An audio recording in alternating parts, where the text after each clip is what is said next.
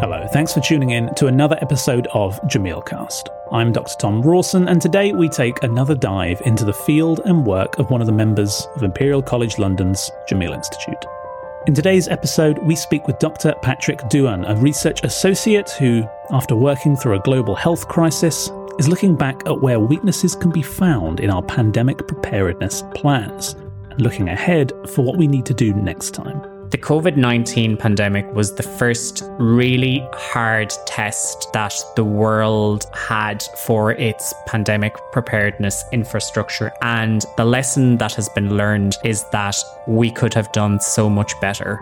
More about that on this episode of Jameelcast.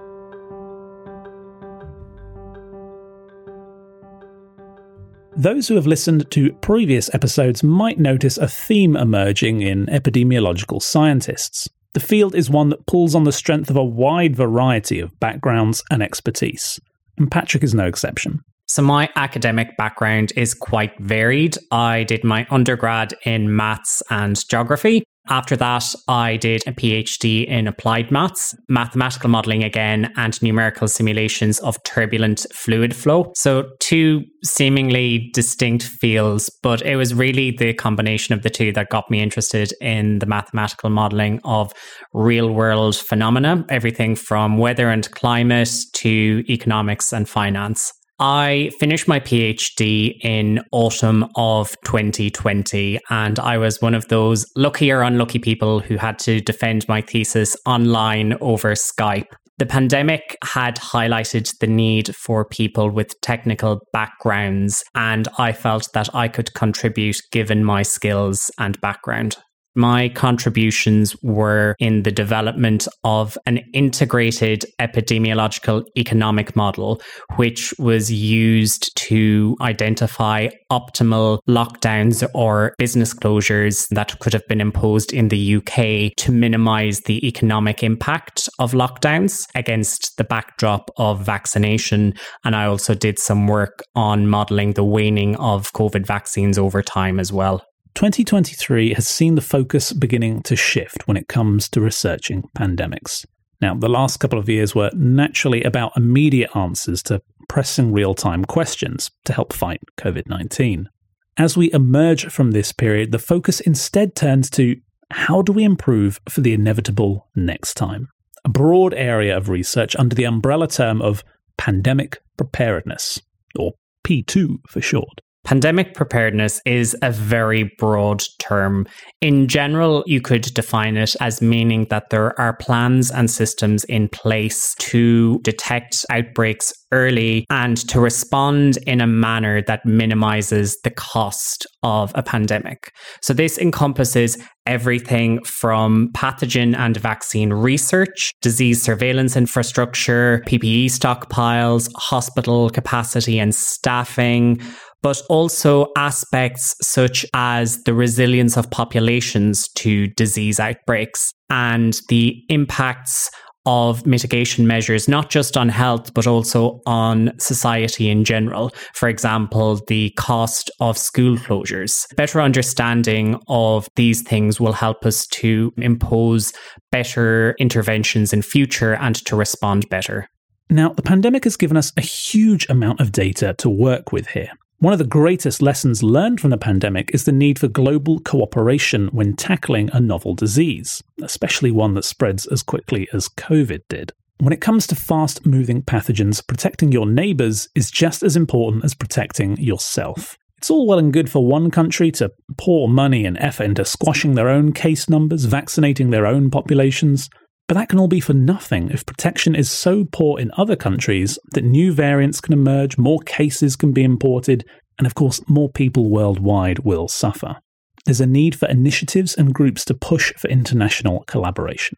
One scheme that is in place for pandemic preparedness is the Pandemic Fund hosted by the World Bank.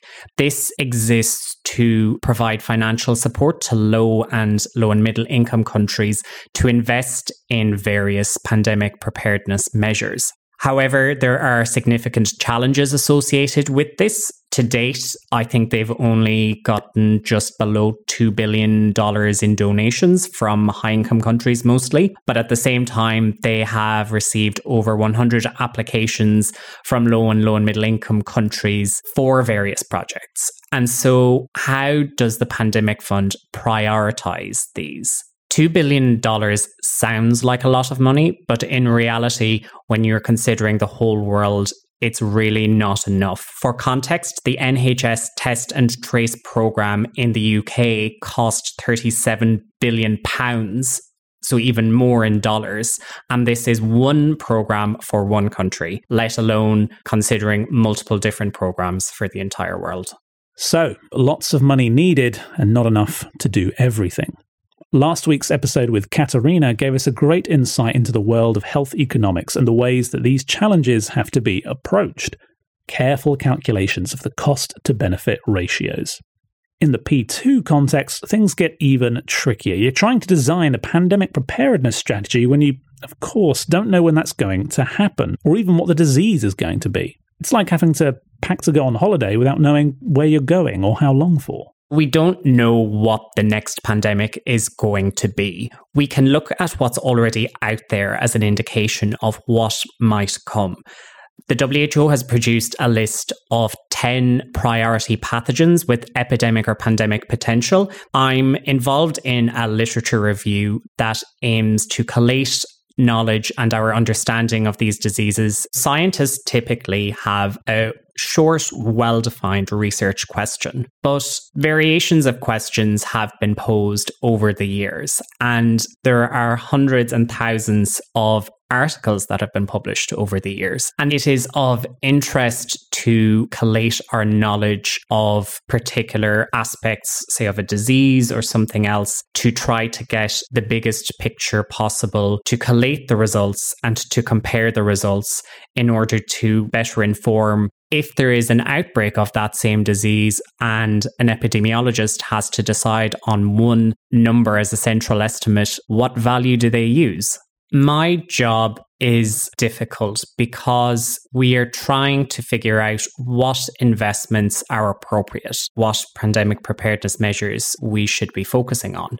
But one of the problems is that different measures will matter or won't matter in different scenarios. So, for example, vaccination may have a huge impact on a disease with significant waning immunity, but then may have a much less impact on a disease where there is much lower waning of immunity, in which case vaccination may come too late.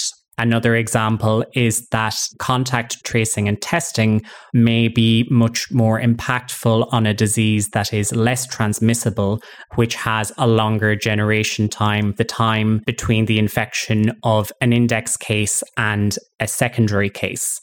And so we need to try to figure out in what situations certain measures may be more impactful and also then what the cost of these measures may be. We need to bear in mind that pandemic preparedness is a continuous process. There will be startup costs, for example, of investing in a contact tracing system, but then also recurring costs. So you need to maintain that system. So this is comparable to an insurance policy, and the annual recurring cost is the premium. And for certain countries, the cost of the premium will be more than the benefit that they will see of having this system in place when an outbreak happens. For example, if there was a swine flu, which was a relatively mild disease, if there was a swine flu outbreak in a country with a very young population, then the investment in a pandemic preparedness measure like contact tracing may well be much more expensive than the expected benefits they would see of having a contact tracing system in place. The way to tackle such an unknowable problem, then, is to develop more flexible tools to research with. We've heard in previous episodes about detailed ongoing work into specific pathogens and diseases, often hyper specialized models and software to boost understanding of a specific disease in a specific place. You can't, however, use a specialized model of malaria to help plan for a foot and mouth outbreak, for example. Patrick and his colleagues work then in developing a range of integrated models, models that capture a wider and often more general number of systems and dynamics.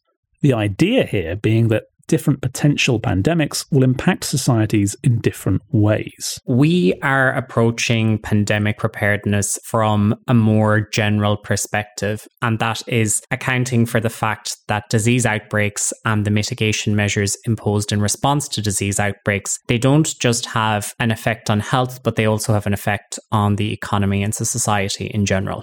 And so that's why when we are looking at pandemic preparedness and specific measures, we are using integrated integrated epidemiological economic models. So these are models that try to account for both the spread of disease and also the state of the economy at any point in time. Daedalus is the in house epi econ model that we have been using for the last two years. It captures the fact that different economic sectors, so for example, agriculture or retail or education, have different transmission risks associated with them. So, an agricultural worker, such as a farmer, may have far fewer contacts on a daily basis than a teacher who works in a classroom with 30 or more students. And so, Daedalus accounts for the fact that workplace transmission differs by economic sector and is also able to calculate the cost of closing down sectors to different extents. Pandemic preparedness as a concept certainly isn't brand new. There was plenty of existing work considering what if scenarios. However, this is the first time in the digital age where we really have significant information on the wide reaching impacts of a public health challenge of this scale. It's sparked a revolution in understanding and further research into where societies and economies are most fragile. This work was definitely not possible before the COVID 19 pandemic. As I see it, the P2 questions that we were dealing with before COVID were all hypotheticals. And we saw firsthand that in a lot of countries, the plans and systems and infrastructure that was in place was not sufficient hospital occupancy quickly reached capacity in a lot of countries. Testing systems were hitting capacity and test positivity rates were approaching 100%. PPE quickly ran out and countries struggled to acquire it because all countries in the world were sending in orders the outbreak of COVID and the imposition of economic closures and school closures in response to it really lit a fire beneath integrated modeling. And it also provided us with the data to try to parameterize these models. Daedalus is a very data hungry model. We need so much information on the current outbreak, so the level of hospital occupancy, the number of deaths, contact rate estimates, and then also economic data. What lockdowns have been imposed? How have different sectors been affected? Before COVID, a lot of these questions were all hypothetical, but we now have the data available to answer these questions in a more rigorous manner. The demands from integrated models are huge, and Patrick and team have been inundated with requests to assess industries, sectors, and whole countries. With a Daedalus model, the Jameel Institute routinely helps world leaders answer questions about the impact of public health policies. One of the biggest barriers to doing this is often finding the right way to even quantify such a wide reaching concept as preparedness as a whole, especially when, in most instances, it's about having the means available to react to a wide variety of potential disease threats. The measurement of preparedness is as broad as the definition of preparedness.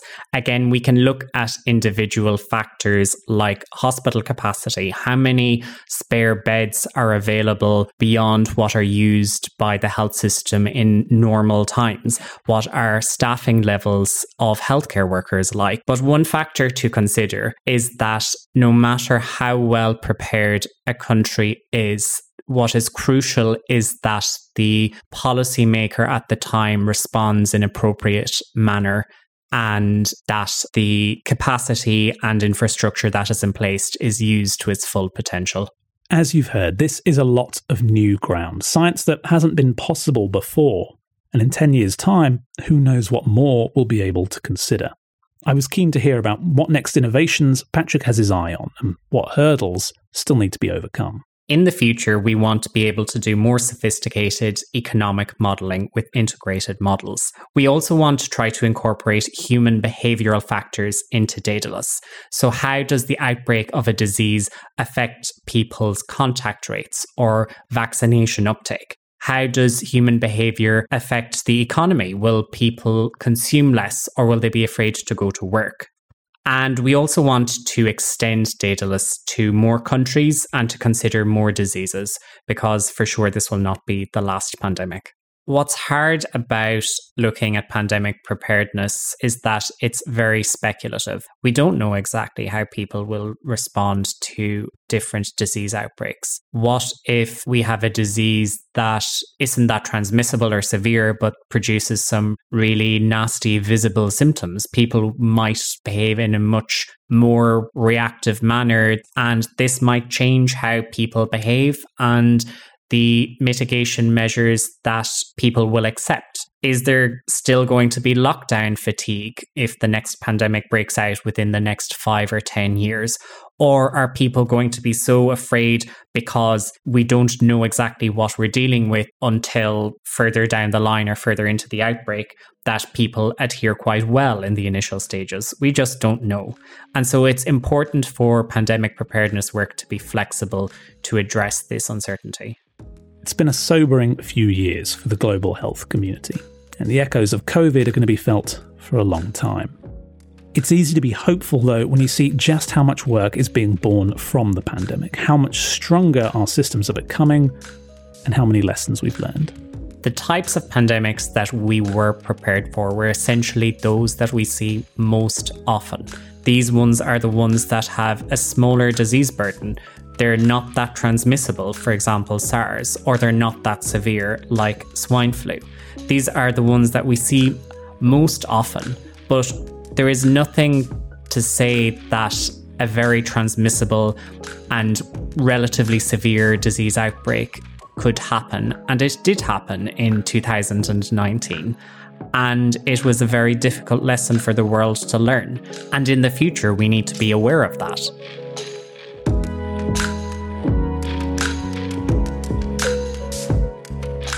You can find a link to some of the latest research papers born from these integrated models at the link in the show notes.